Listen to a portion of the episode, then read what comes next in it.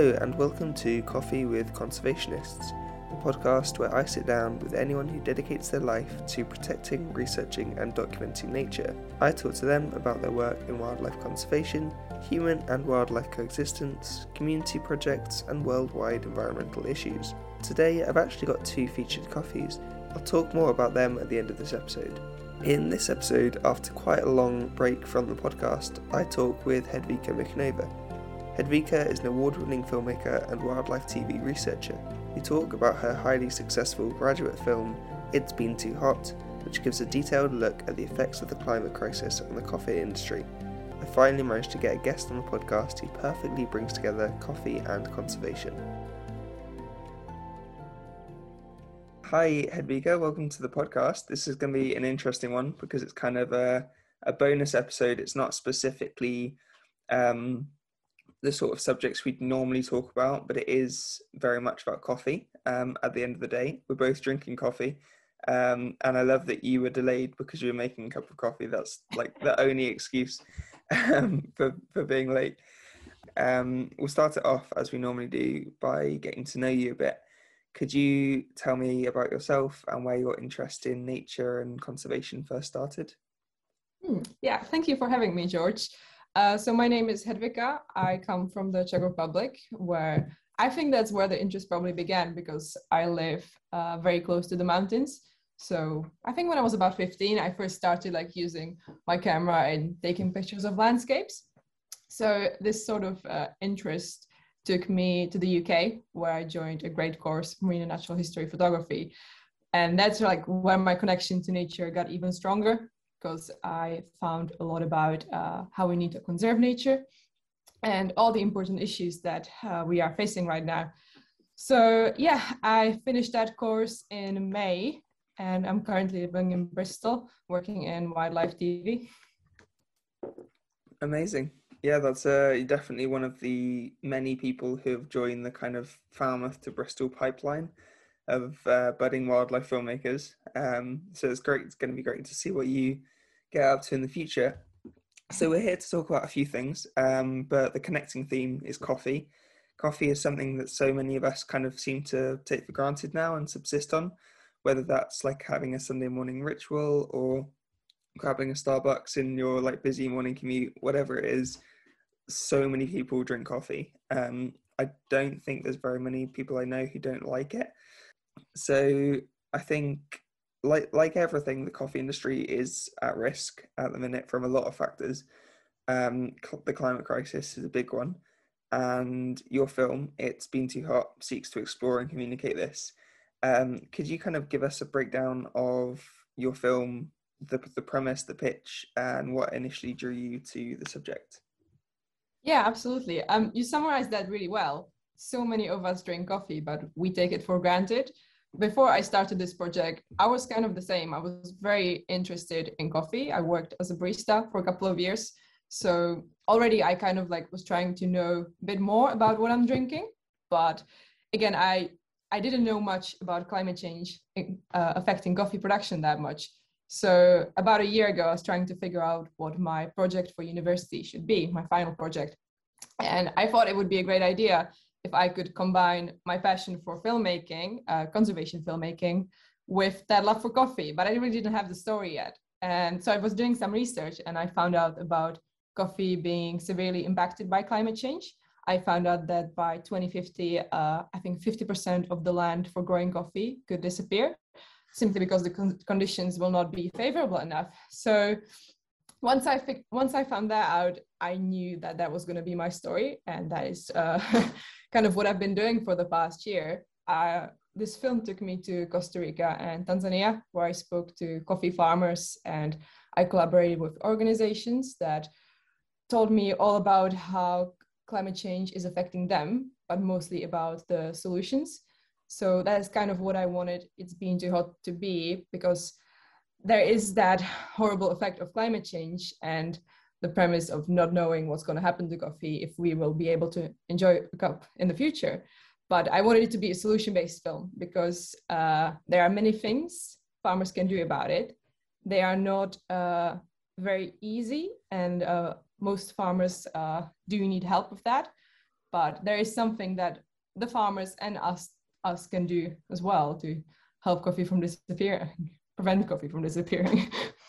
I mean, it sounds like an incredible film, and uh, definitely one of those things that I think a lot of people coming to university to do the course um, that I'm currently studying as well is uh, they kind of come and they, they think that it's all going to be about just like traditional what we see as traditional wildlife filmmaking or photography and people like you graduating and then producing these these films about slightly niche subjects slightly more specific um, subjects that still link into natural history filmmaking obviously but aren't just kind of a bit more extra than the kind of blue chip um, things that we've all grown up with and I think that I mean from just from you describing it and from the trailer, uh, you've met some incredible people along the way. Um, I'm sure from sort of the farmers on the ground and the people working in the organisations.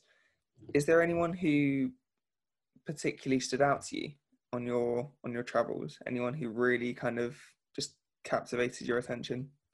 Um, there's definitely a lot of very interesting people I've met, and I think I've been kind of blessed that my character, uh, my film is full of really extraordinary characters. But one person that really stood out to me was Guillermo, who was a farmer in Costa Rica. Uh, he's from a he's from a family that grew coffee for generations, and he's this like really wise man. Basically, their farm is it's completely different to what I've seen before in Costa Rica you can feel that the farm is really healthy. You go in there and you feel like how much they are connected to nature. They uh, grow trees to uh, shade the coffee plants, which also helps them to adapt to climate change. But they also do it because of biodiversity. Trees are important to them because uh, birds nest in them, and then the birds also help them with uh, pest control. So it was really interesting to see how they fa- their farm sort of everything there worked together. And Guillermo was just such a passionate man that really knew everything about nature, coffee, and was very dedicating to protecting it.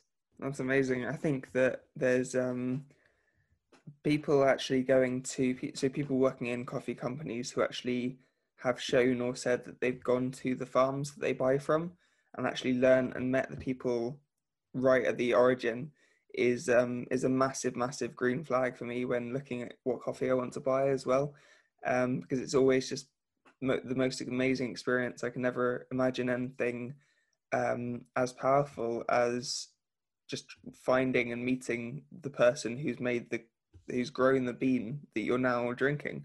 It's uh, it, it must be a really incredible experience. Um, talking of incredible experiences, um, your film just got selected as a finalist at the Jackson Wild Film Festival. Now, I was like, I'm incredibly excited about this. Most people will go, What's that? Just the film festival. People who don't know, it's kind of like the Oscars of natural history television. I, I would say it's probably the one of the biggest, if not the biggest, wildlife film festivals. Um, so it's a pretty massive uh, achievement and honor to be selected. What was your, how did you feel? What was your initial reaction when you heard the news?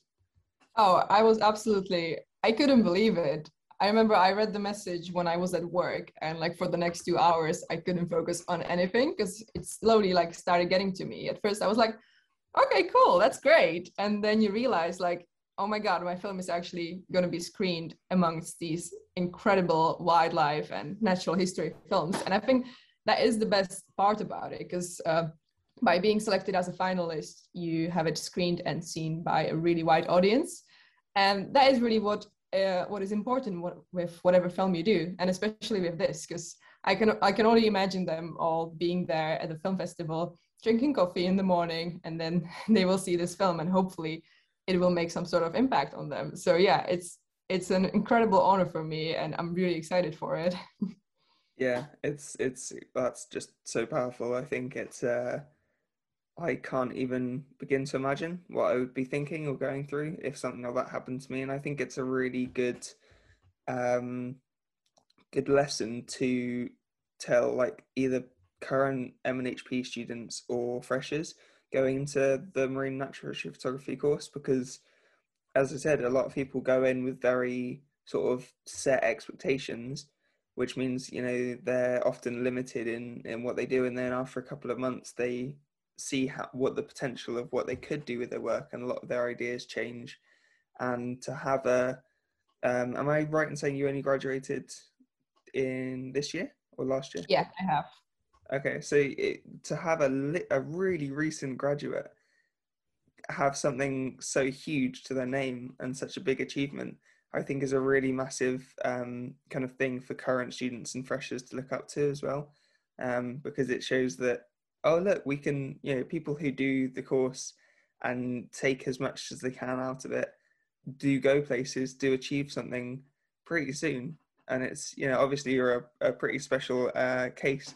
I don't think everyone who graduates will immediately get selected uh, like automatically, but it's uh, um, yeah, I think it's just an, a really amazing thing for the current students to be aspiring to and looking looking up to. Um, I guess like the point to take from this is that it is possible, and I think like it's a lot because of the course as well. Because during my past year, I had such an incredible support from all my teachers whilst I was making this film, and it, it made a huge difference. So I'm pretty sure that without that, uh, the film wouldn't wouldn't be the way it is now. So yeah, very big thanks to them as well. And yeah, I guess also because this was my final project and I never wanted it to see as a student project. I never wanted it to be just another thing that I submit that I finish university with. I like took it as an opportunity to create a film and to create something that I was passionate about and that I would dedicate all my all my time to. So yeah i think that is really important thing to do with all your projects there because it's just an incredible amount of time that you have when you're at university and only now that i'm not i'm realizing how great it actually was. So yeah take uh, uh, all the advantage of it. Yeah definitely a really good lesson um, and something that i hope people who watch this or listen to this in whatever form it takes in the end will uh, will heed will listen to um, I think something I really seek to promote on this podcast is sort of at the end of each episode, I try and talk about an ethical and sustainable coffee. Obviously, it's quite hard to really narrow down what that means. Um, it's it's a really tricky industry to navigate. Obviously, however much I've spoken to the people who who sell me the coffee, however much I've spoken to the people who have been to the farms, it's pretty much, you know, I don't think I could guarantee that every single step of my of the supply chain of every single coffee that I've talked about on here is 110% ethical and sustainable. It's it's really hard. For my listeners at home who are going to the shops tomorrow and they've run out of coffee and they want to buy some more, what's the do you, do you think there is any way to truly tell if the supply chain is ethical of the coffee they're buying, or what's the what's the best way for them to see? It is really tricky. I've been kind of struggling with that myself over the past year and probably longer. Um, what coffee what coffee you buy does affect a lot, so it definitely is a good idea to kind of think about that a bit more when you when like you say you go to the shops and you pick what you're going to drink. Um, I personally I don't buy coffee at a supermarket because those tend to be the cheap coffees that don't really don't, don't really reflect the price of uh, actually producing the coffee. Uh, like first thing I would do is probably go for single origin coffee. Uh, that way you can actually know. Sometimes you can know who grew it, where is it grown, what's it gonna taste like, uh, and then of course you have all the certifications. You have organic coffee, there's uh, bird-friendly coffee, which is grown like sustainably in a forest, which also supports biodiversity, like I talked about. Um, for example, in Costa Rica, I also visited the first carbon neutral coffee farm in the world. So uh, yeah, since then I have been trying to look for coffee that is sort of trying to minimize the effect of climate change as well by reducing their carbon footprint. But it is a really tricky situation. there are definitely a couple of really good brands in the UK. I have been buying coffee from uh, Source Climate Change Coffee, which uh, basically works with farmers that are committed to uh, reducing deforestation and growing coffee more sustainably. And I'm sure there are many more. There's, for example, Bird and Wild Coffee, which only has coffee that is bird friendly. But yeah, that, like I said, is it's a really tricky topic. But uh, already, if you start by thinking of what coffee you should buy instead of taking it for granted, you are kind of on the journey of making it better. mm.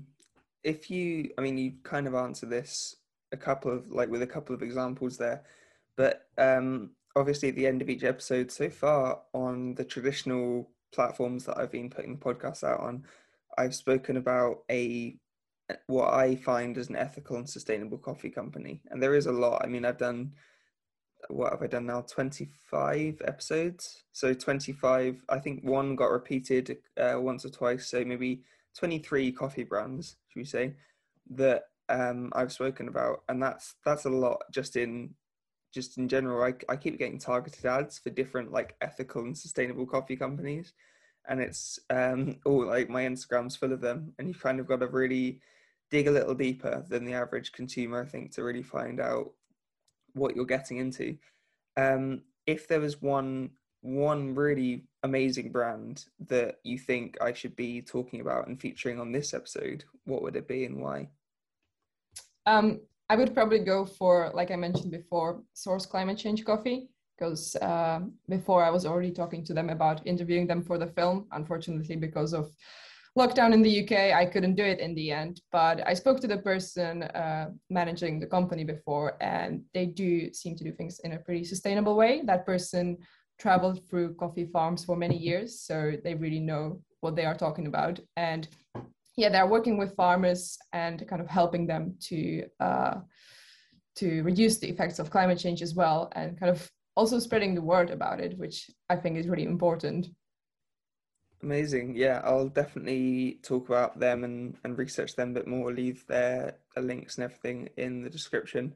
Um, and probably looking into them for a future episode as well. Um, Bird and Wild Coffee, I'm really happy to hear you mention as well because I wasn't sure. I've done a little bit of research, but probably not enough to be able to put it up there on the list yet. Um, so because it's, uh, I've heard you talk about it, I'll, I'll dig, do some more digging and uh, hopefully get that featured at some point as well. Yeah, um, I'm also not, not mm. completely. Uh, I haven't done that much research about Bird and Wild, just to say. Uh, I've just sort of been using them to get more information about shade grown coffee yeah. because I do think it's great that they only have coffee from these farms that are like, supporting biodiversity. But uh, concerning the coffee itself and the ethics of it, yeah, that would require more research. Yeah, definitely agree. We're gonna finish off with a little quick fire round, if that's all right. So this is like four quick questions that I've been asking all my guests since right the start begin uh, the beginning last year. Um, I mean, if you want to take, they're quite hard. So if you want to take a bit longer, um, I've only had about five or six people who have been able to like actually like snap answer them really quickly. Um, so it's not it's it's called a quick fire round, but if you take like three minutes for a question, don't worry, it's it's cool. Um, first off, what's your favorite animal? Oh my god, I already can do the first one. Um, I'm gonna go with whale shark. Yeah, that was pretty fast. that was definitely pretty fast. Um, where's a place you like to go and connect with nature? Like the one place you feel really at home outside? I would probably do Costa Rica again because yeah, I feel like I haven't had uh, that much time to actually explore the nature there, and they are pretty committed to all the eco things, uh, sustainability, and all that. So yeah, I would choose that do you have a conservation hero? And by this, I just mean someone in your field of interest that you really, really look up to and admire for whatever um, reason. I definitely look up to Inka Cresswell, for example, who is a filmmaker, and she recently did a film about corals. And yeah, she's she's pretty big on uh, all things uh, sustainable and kind of very big very big like sort of personality on instagram and uh, these platforms. So i've been following her journey and yeah i think she's an incredible filmmaker as well. Yeah i definitely agree having followed her for quite a while on social media and and her current work. Um she's an incredible person. Last off um how do you take your coffee? How do I take my coffee? Uh, I make filter coffee, black, no sugar, no milk. Plain and simple. I like it. Yeah. That's a, that's a good way. Um, so yeah, I think we can wrap it up. But before we go, where can people find you? Uh, where can people kind of see your work? Um, what your social media handles, that kind of thing. So uh, the best way to follow me and the film probably would be on Instagram. That's just it's been too hot. Uh, that way you can find out more about the film. You can find out where you can watch it, and you can contact me as well. Uh, you can also follow my work on my website, which is just uh. And yeah, uh, you can definitely feel free to reach out to me, email, call. Amazing. Well, thank you so much again for taking the time. Um, it's been a, a bit of a short one uh, than my usual episodes, but really packed a lot of important stuff into there. And I really hope people will go go and watch your film and learn some really important things from from the work you've done. Yeah, thank you, George, for having me. Thanks again to Hedvika for taking the time to speak to me today. All the links to her social media will be in the description down below. So, in today's episode, we're featuring two coffees. If you managed to get this far, you'll know that Hedvika does talk in the episode about Source Climate Change coffee. But also, if you listen to the previous episode, episode 26, you'll know that during my chat with Ben and Shudo, we actually featured this coffee already. So, I'll talk briefly about another one, Cafe Monteverde. This is an excellent coffee company featured in Hedvika's film. Cafe Monteverde is a Costa Rican association of 18 families with deep roots in coffee, agriculture, conservation, and education. They strive to sustainably grow and roast coffee in the shade of the Costa Rican cloud forest. All the links to both companies' websites and their stories will be, as ever, in the description. Coffee with Conservationists is now available on most mainstream streaming services such as Spotify, Anchor, Google, and Apple Podcasts. As ever, thank you all so much for listening. I've been your host, George Tiedemann Jones, and this is Coffee with Conservationists.